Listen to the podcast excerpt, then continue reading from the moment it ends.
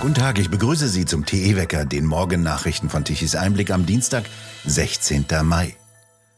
Jetzt bringt möglicherweise ein zweiter Staatssekretär Bundeswirtschaftsminister Habeck in Bedrängnis. Udo Philipp ist ebenso Staatssekretär im Wirtschaftsministerium von Habeck wie Patrick Graichen und dort zuständig für Zukunftsbranchen, künstliche Intelligenz und auch für Start-ups. Start-ups werden kräftig von der Bundesregierung gefördert, mit bis zu zehn Milliarden Euro bis zum Jahre zweitausenddreißig. Das Magazin Business Insider hat nun herausgefunden, dass privates Geld des Staatssekretärs Udo Philipp in mehreren dieser Start-ups steckt. Philipp hat dem Business Insider gegenüber erklärt, dass er solchen Start-ups Kredite gewährt hat und mit stillen Einlagen beteiligt ist. Um welche Start-ups es sich handelt, wollte er nicht nennen. Er könnte also, so der Business Insider, Profiteur seiner eigenen Förderpolitik sein und Nutznießer sein von seinen Förderzusagen und dem Verteilen von öffentlichen Geldern an solche Start-ups, an denen er auch beteiligt ist. Das Landgericht Potsdam hat den Anfangsverdacht einer kriminellen Vereinigung der sogenannten letzten Generation bestätigt. Das Gericht wies eine Beschwerde zurück, die Klimaextremisten gegen eine groß angelegte Durchsuchung angestrengt hatten. Die Staatsanwaltschaft von Neuruppin hatte nach Aktionen der Gruppe gegen die P C K-Raffinerie in Schwedt wegen des Verdachts der Bildung einer kriminellen Vereinigung ermittelt und dabei auch Durchsuchungsaktionen veranlasst. Dabei wurden Wohnungen und Räume in Bayern, Baden-Württemberg, Brandenburg, Niedersachsen, Mecklenburg-Vorpommern und Sachsen durchsucht. Dagegen hatten Betroffene Beschwerde eingelegt. Die Staatsschutzkammer des Potsdamer Landgerichtes folgte nun einem Beschluss des Amtsgerichts Neuruppin, nachdem der Anfangsverdacht einer kriminellen Vereinigung gegeben sei. Gegenüber der Märkischen Oder-Zeitung bestätigte der Sprecher der Neuruppiner Staatsanwaltschaft den Beschluss. Die Klimaextremisten müssten nun mit einer Verfolgung gemäß Paragraph hundertneunundzwanzig rechnen. Der besagt, dass die Bildung einer kriminellen Vereinigung mit einer Freiheitsstrafe von bis zu fünf Jahren oder einer Geldstrafe geahndet wird. Es müsse eine erhebliche Gefahr für die öffentliche Sicherheit ausgehen, um diesen Tatbestand zu erfüllen.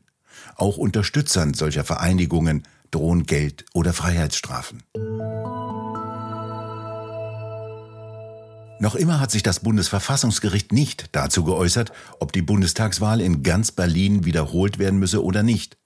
Wie Tichys Einblick aufgedeckt hat, gab es grobe Wahlfehler im Rahmen des Berliner Wahlchaos im September zweitausendeinundzwanzig.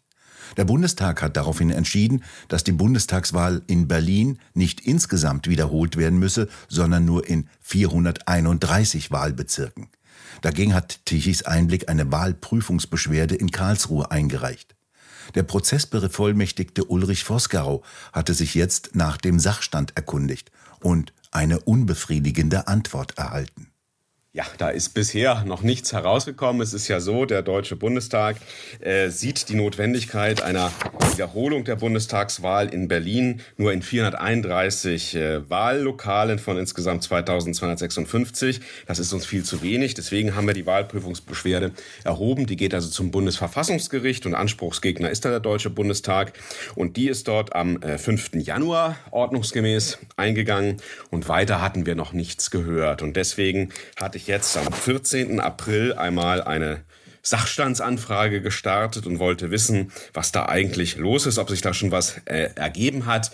Äh, auch die wurde zunächst einige Zeit nicht beantwortet, sodass ich schon mal telefonisch nachfragte. Aber schließlich habe ich die Auskunft bekommen unter dem einundzwanzigsten April, mir erst zugegangen am siebenundzwanzigsten April, schreibt also die Geschäftsstelle des Zweiten Senats des Bundesverfassungsgerichts, dass eben noch nicht äh, abzusehen sei, wann denn der Senat hier wohl eine Entscheidung äh, treffen wird. Das ist ja schon ziemlich lange her. Wie schätzen Sie als Jurist denn diese Verzögerung ein? Naja, ich äh, verstehe nicht so recht, warum das ähm, länger dauert, denn wir wissen ja, dass der Verfassungsgerichtshof äh, von Berlin schon im November ein Urteil, November zweiundzwanzig, ein Urteil gemacht hatte, aufgrund seiner mündlichen Verhandlung vom September zweitausendzweiundzwanzig, aufgrund dessen dann in Berlin die Wahl zum Abgeordnetenhaus und zu den Bezirksverordnetenversammlungen bereits im Februar diesen Jahres hat wiederholt werden müssen. müssen. Äh, es ist schon richtig, dass es auf Bundesebene nicht ganz so schnell gehen kann, denn es ist ein unterschiedliches Verfahren. Im Bundesland Berlin haben wir die Sondersituation, einmalig unter den Bundesländern, und auch im Bund ist es eben anders, dass unmittelbar der Verfassungsgerichtshof für Wahlprüfungsbeschwerden zuständig ist. Das ist eigentlich ein gutes Verfahren, ist eigentlich die richtigere Möglichkeit. In allen übrigen äh, Bundesländern, auch im Bund, ist es so, aufgrund parlamentarischer Traditionen steht das so im Grundgesetz, dass sich zunächst immer der, der, das Parlament selber, also der Deutsche Bundestag, mit der Wahlprüfungsbeschwerde beschäftigt und ihr eben abhelfen kann. Und dabei ist natürlich klar, dass die niemals eine große Wahlwiederholung anordnen. Also der Bundestag sagt niemals, dass er selber illegitimerweise zusammengetreten ist, sondern das wird immer die Minimallösung sein. Also hier ist sozusagen das Bundesverfassungsgericht erst die zweite Instanz. Auf Berliner Landesebene war der Verfassungsgerichtshof die erste Instanz und war sofort zuständig. Nun liegt die Sache aber beim Bundesverfassungsgericht seit Januar diesen Jahres.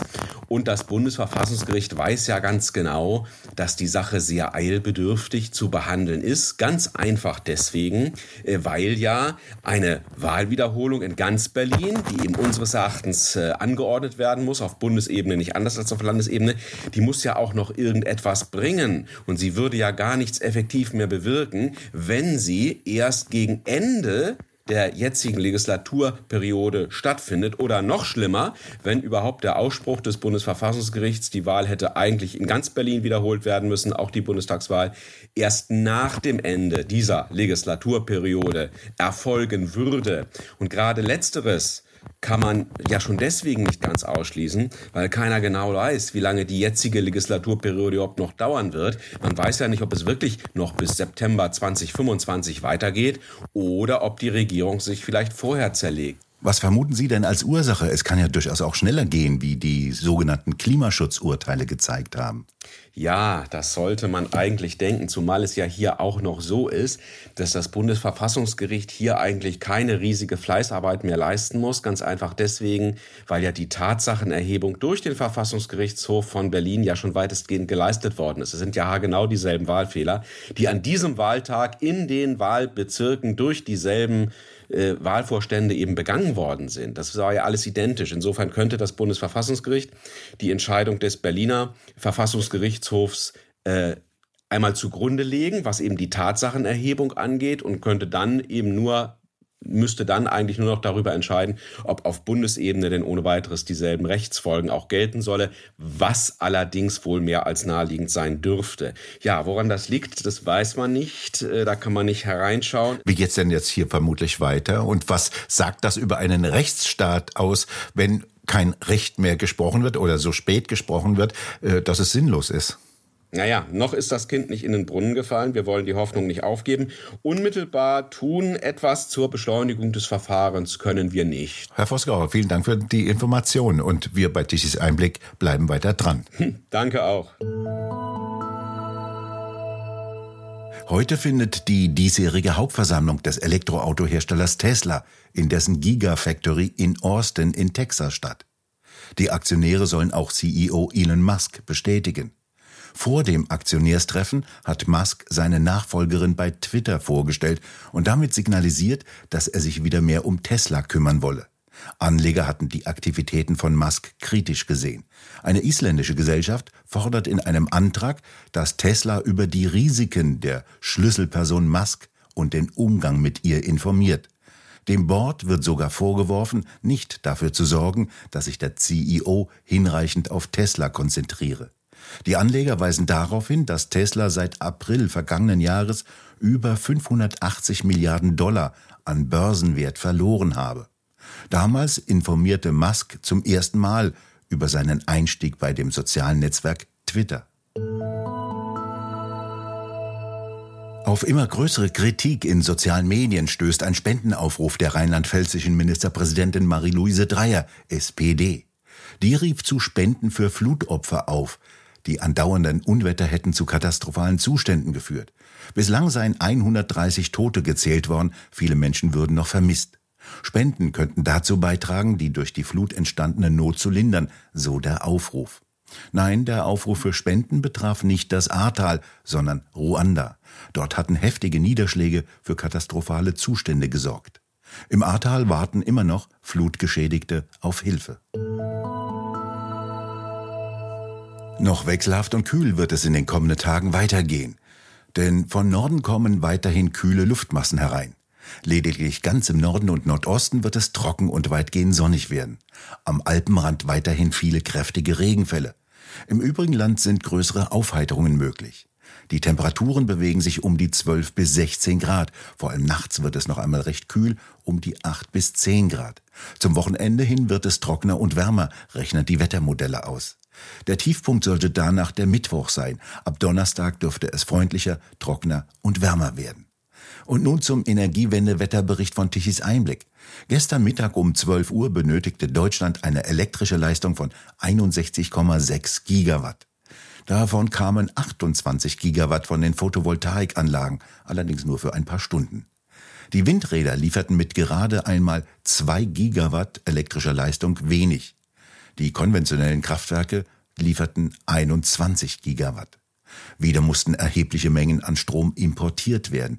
Um zwölf Uhr mittags immerhin sechs Gigawatt. Der Anteil des importierten Stromes stieg abends wieder an. Vor vier Wochen wurden in Deutschland die letzten drei Kernkraftwerke abgeschaltet. Seitdem ist Deutschland ein Stromimportland geworden. Wir bedanken uns fürs Zuhören. Schön wäre es, wenn Sie uns weiterempfehlen. Weitere aktuelle Nachrichten lesen Sie regelmäßig auf der Webseite tichys einblick punkt de. Und wir hören uns morgen wieder, wenn Sie mögen.